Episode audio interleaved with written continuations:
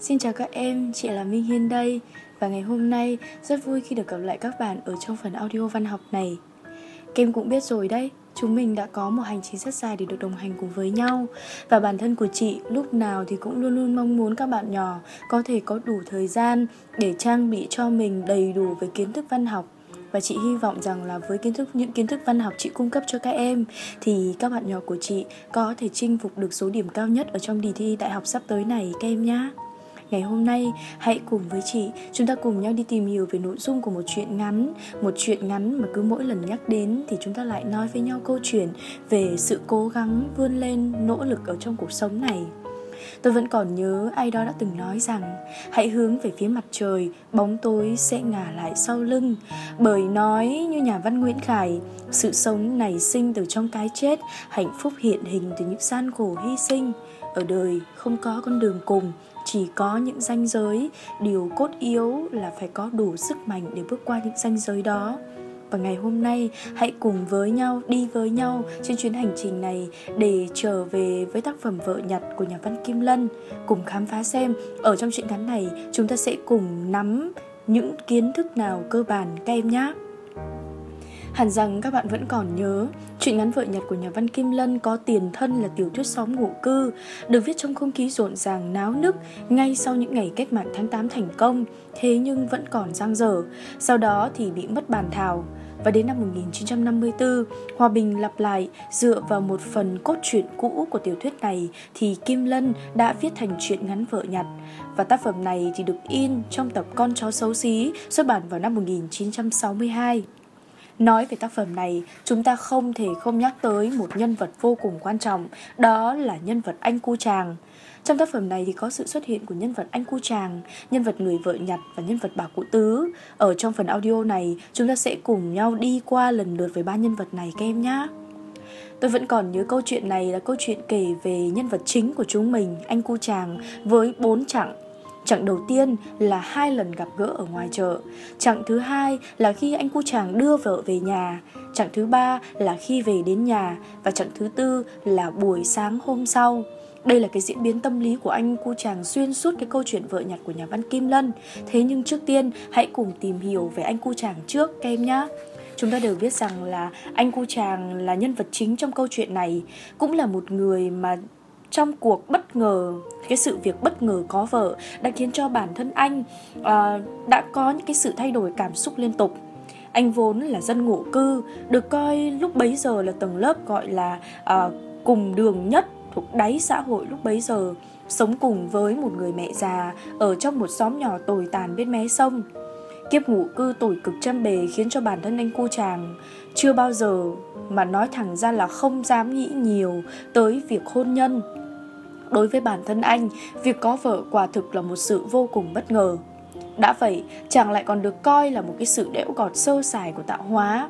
Đã nghèo, đã xấu trai, có tật nói lầm bầm một mình và làm nghề chở thế ờ, và làm nghề chở xe thấp thuê cho liên đoàn. Dường như là số phận của anh cu chàng đã bị đóng đinh từ trước, đó là chắc chắn sẽ ế vợ. Thế nhưng mà đằng sau cái vẻ ngoài xấu xí đó uh, là một cái trái tim chan chứa yêu thương, một trái tim của chàng trai nhân hậu, lúc nào cũng sống vui vẻ, sống chan hòa với mọi người, yêu thương những người ở xung quanh mình và có lòng trượng nghĩa đồng cảm và sẵn sàng giúp đỡ cho những người có hoàn cảnh khó khăn giống như mình. Tôi vẫn còn nhớ khoảnh khắc mà anh cu chàng vỗ vào túi mình và nói Rick bố cu khi khoe với thị ờ, và hào phóng đãi thị bốn bát bánh đúc. Thấy thị tội nghiệp, anh cũng buông một câu nói đùa. Này nói đùa chứ, có về với tớ thì ra khuân hàng lên xe rồi mình cùng về. Ban đầu khi thấy à, thị đồng ý về với mình, anh cu chàng có vẻ trợn bởi lẽ tầm này không biết thóc cạo thân mình có lo được hay không mà lại còn đèo bòng. Thế nhưng mà thôi thì cứ để cho cuộc đời trôi đi như thế nào Gió đầy hoa trôi. À, Và rõ ràng là anh cu chàng đã chập một cái à, Và coi như là một cái sự chấp nhận người vợ Nhật này. Đứa trẻ to đầu bây giờ đã có vợ. Những cái diễn biến tâm trạng tiếp theo đó của anh cu chàng đã gây cho người đọc rất nhiều những sự thích thú. Khi về nhà, trên đoạn đường về nhà Hắn tủm tỉm cười nụ một mình và hai mắt thì sáng lên lấp lánh. Lần đầu tiên trong cuộc đời, hắn đi bên cạnh một người đàn bà. Mà người đó lại là vợ Bình trước con mắt hiếu kỳ của biết bao nhiêu những người dân xóm ngụ cư. Hắn có vẻ hãnh diện lắm, mặc cho người đàn bà à, mặc cho người đàn bà đang cảm thấy rất lo lắng vì có rất nhiều ánh nhìn đang nhìn vào mình thì à, người đàn ông này anh cu chàng lại tỏ vẻ rất hãnh diện và vui vẻ. Thấy vợ của mình như vậy hắn lấy làm thích ý lắm trong cuộc đời của hắn. Chưa bao giờ hắn nghĩ rằng mình sẽ rơi vào hoàn cảnh như thế này. Đó là cảm giác hạnh phúc dường như đã bắt đầu nhen nhóm ở trên chặng đường mà anh cu chàng dẫn thị về nhà. Là cảm giác của một người đàn ông mà bây giờ đã có vợ. Hắn trở nên chín chắn và sâu sắc hơn trong mỗi hành động, trong mỗi cử chỉ của mình. Dù rằng vẫn còn rất nhiều những ngượng ngập lúng túng đôi lúc cũng định nói một câu nào đó cho thật tình tứ, thế nhưng cứ ngừng mãi, không nói được rồi lại vài ba nhát gừng. Trong lúc này, anh cô chàng dường như đang quên đi tất cả những đói khổ đang đợi mình ở phía trước, để vui với niềm vui có vợ. Để hạnh phúc kể từ bây giờ, anh sẽ có một người đàn bà nguyện lòng, nguyện ý ở bên cạnh của mình khi về đến nhà, anh cu chàng cảm thấy rất lo lắng bởi gia cảnh của chính mình. Có người đàn ông nào mà lại không lo lắng về gia cảnh của mình được. Anh cu chàng đã đánh một cái tiếng thở vào nhẹ nhõm khi mà người đàn bà này không không có bất kỳ một cái biểu hiện nào thể hiện cái sự thất vọng cả. Khi mà nhìn thấy cái nhà vắng teo đứng rúm gió trên mảnh vườn mọc lồm nhồm những búi cỏ dại. Đây là lúc mà anh cu chàng phải dứt mình ra khỏi cảm giác hạnh phúc để đối mặt với cái thực tại vô cùng khắc nghiệt. Thế nhưng người đàn bà ấy đã rất khéo léo khi thể hiện cảm xúc của mình để anh cu chàng không buồn và không cảm thấy tủi thân trước gia cảnh của mình. Khi về đến nhà, nhìn người phụ nữ đang ngồi ở trên giường nhà mình, chàng bây giờ cứ ngờ ngỡ như không phải. Ra là hắn đã có vợ rồi ư, chàng hồi hộp, lo lắng, chờ đón khoảnh khắc mẹ về và tiếp nhận cô con dâu của mình. Anh đã rất hồi hộp để rồi thở phào khi mẹ của anh, một người mẹ vô cùng nhân hậu và dòng lối yêu thương, đã bằng lòng với cô con dâu, đã bằng lòng với cuộc hôn nhân này. Sự kiện có vợ làm cho anh cu chàng đã hạnh phúc. Hạnh phúc lan tỏa sang cả buổi sáng hôm sau. Ta nhìn thấy được cái sự trưởng thành và chín chắn của anh cu chàng Những hành động của anh cu chàng Khi nhận thức được rằng bây giờ mình cần phải có trách nhiệm. Buổi sáng hôm ấy là buổi sáng anh cu chàng có vẻ là thức dậy hơi muộn so với mọi ngày khi mặt trời đã lên cao bằng con rào. Và cái cảm giác hạnh phúc khiến cho anh cứ như là người từ trong giấc mơ đi ra. Anh cô chàng đã đi từ ngạc nhiên này đến ngạc nhiên khác Để bây giờ anh đã trở thành một người chồng có trách nhiệm Một người con hiếu thảo và một người chủ gia đình vô cùng đĩnh đạc Chính cuộc hôn nhân ngỡ rằng rất méo mó và bi hài này đã đem đến sự trưởng thành và đã đem đến một cái con đường mới, những cái tia họng những cái tia hy vọng mới cho những con người tưởng chừng đang ở giữa cái ranh giới vô cùng mỏng manh của cái chết này đó là về nhân vật anh cô chàng. À, một nhân vật không thể không nhắc tới đó là nhân vật người vợ nhặt chúng ta thấy rằng là nhân vật người vợ nhặt thì Kim Lân rất kiệm lời khi nói về người đàn bà này cũng là bốn chặng với những cái cảm xúc vô cùng khác nhau. Đầu tiên khi gặp ở chợ thì biểu hiện là một người đàn bà vừa trao chát vừa chanh chua vừa đăng đá, đanh đá vừa chân cháo, vừa chòng lòn vừa trơ chẽn vòi ăn một cách trắng trợn. Là một người đàn bà mà cái miệng dẻo quét ra đúng không ạ? À, rồi thì vòi ăn người ta một cách trắng trợn như thế ở ngoài chợ. Thế nhưng mà bắt đầu từ cái chặng đường về nhà thì thị đã bộc lộ được ra cái thiên tinh nữ của mình đó là cái sự ngượng ngập khi mà biết bao nhiêu những cái ánh nhìn đang đổ dồn về phía mình. Một người đàn bà vừa đói vừa rách Một người đàn bà không tên, không tuổi, không quê quán, không xuất thân, không nghề nghiệp, không tài sản Nói chung chỉ là một con số không tròn trịnh. À, trong cái chặng đường mà đi về cùng với anh cu chàng thì bắt đầu ngượng ngập chân nọ bước díu cả vào chân kia. Kim lân không nói đâu thế nhưng người đọc hiểu rằng là đang có một cái cuộc bão lòng ở trong lòng người đàn bà này đang diễn ra đang gào thét ghê lắm. Để rồi khi nhìn thấy cái gia cảnh gieo neo của anh cu chàng chị thị tế nhỉ à, thị à, tế nhị nén một tiếng thở dài dẫu rằng cũng có rất nhiều những cái sự thất vọng ở trong đó.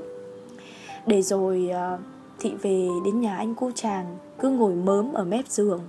Cái thế tư thế ngồi mớm là cái tư thế ngồi trông tranh không hề vững chắc một chút nào cả. Và cái tư thế này đã bộc lộ được cái tâm thế của chính bản thân mỹ. Đó đã bộc lộ được tư thế của chính bản tâm à, của chính bản thân của thị. Thị bây giờ rất lo lắng. Thị lo lắng về tất cả mọi điều Và Thị lo lắng rằng là không biết mẹ có chấp nhận mình hay không. Để rồi khi bà cụ tứ về, Một người mẹ rất là hiền dịu, Một người mẹ rất là đôn hậu Thì đã chấp nhận cô con dâu này. Thì Thị đã cư xử rất phải phép, Nói rất lễ phép với mẹ, Cư xử rất đúng mực. Buổi sáng hôm sau, anh cu chàng chính bản thân người chồng của mình cũng cảm thấy thị hôm nay nom khác quá bởi vì là thị bây giờ đã trở thành một người con dâu đúng mực, một người vợ đúng mực, vun vén cho gia đình, dọn dẹp nhà cửa, quét tước sân vườn, giặt rũ quần áo sạch sẽ, nấu một bữa cơm sáng cho mẹ chồng, cho chồng. Và thị bây giờ đã trở thành một cô con dâu đúng mực, mặc cho cái bề ngoài ở hôm đầu tiên gặp ở chợ méo mó và bi hài như thế nào, thì bây giờ đã bộc lộ được đầy đủ thiên tính nữ của mình. Thị cũng chính là người đã gợi mở ra cho anh cu chàng về con đường cách mạng, về hình ảnh lá cờ đỏ, về đoàn người đi phá kho thóc. Để rồi những người đọc có quyền tin tưởng rằng là một vài ngày nữa thôi khoảng thời gian sau đây thì cả anh cu chàng và cả người vợ Nhật với cái căn cốt khỏe mạnh của mình thì sẽ trở thành những chiến sĩ kiên trung gắn bó cuộc đời mình cùng cách mạng. Thêm một nhân vật nữa mà chúng ta cũng không thể không nhắc tới trong tác phẩm này đó chính là bà cụ tứ. Nhà thơ chế Lan Viên đã từng viết rằng là con dù lớn vẫn là con của mẹ. Đi hết đời lòng mẹ vẫn theo con. Hay là tôi vẫn còn nhớ ở trong một bài hát nào đó thì uh, nhạc sĩ đã từng viết một câu rất hay như thế này. Tình mẹ bao la như biển thái bình giạt rào có lẽ rằng trong suốt cả cuộc đời chúng ta chúng ta cũng sẽ không bao giờ quên đi những công ơn mà mẹ dành cho mình, tình yêu mà mẹ dành cho mình, tất cả sự vĩ đại và lớn lao. Và ở trong tác phẩm này, chúng ta lại một lần nữa được bắt gặp hình ảnh của một người mẹ, một người mẹ đậm chất vùng nông thôn bắc bộ, một người mẹ rất đôn hậu, rất gần gũi và yêu thương con của mình vô cùng một người mẹ mà đã chấp nhận cô con dâu không tên, không tuổi, không quê quán là một số không tròn chỉnh rồi thì cũng thương cho cô con dâu, thương cho con trai mình, rồi thương cho chính gia cảnh của mình. Người mẹ đó là người mà buổi sáng hôm sau đã nói những câu chuyện vui vẻ, đã nói về những ước mơ, đã nói về những việc sẽ làm trong tương lai, những dự định sẽ làm trong tương lai để cho cái bầu không khí u ám của những năm 1945 trong nạn đói vô cùng khắc nghiệt như vậy, để cho những đứa con của mình tin tưởng vào cuộc sống sau này, để tất cả mọi người cùng tin tưởng vào hạnh phúc để tất cả mọi người nhận ra một điều rằng là dẫu rằng ở trong cái cùng cực và khó khăn thì con người ta vẫn có thể nương tựa vào nhau để sống và tìm thấy vẻ đẹp của cuộc đời này đó là bà cụ tứ Kem thân mến, à, ở trong phần tóm tắt nội dung vừa rồi, chị đã nhắc nhớ lại cho các bạn về bà cụ tứ, về nhân vật anh cu chàng và nhân vật người vợ nhặt.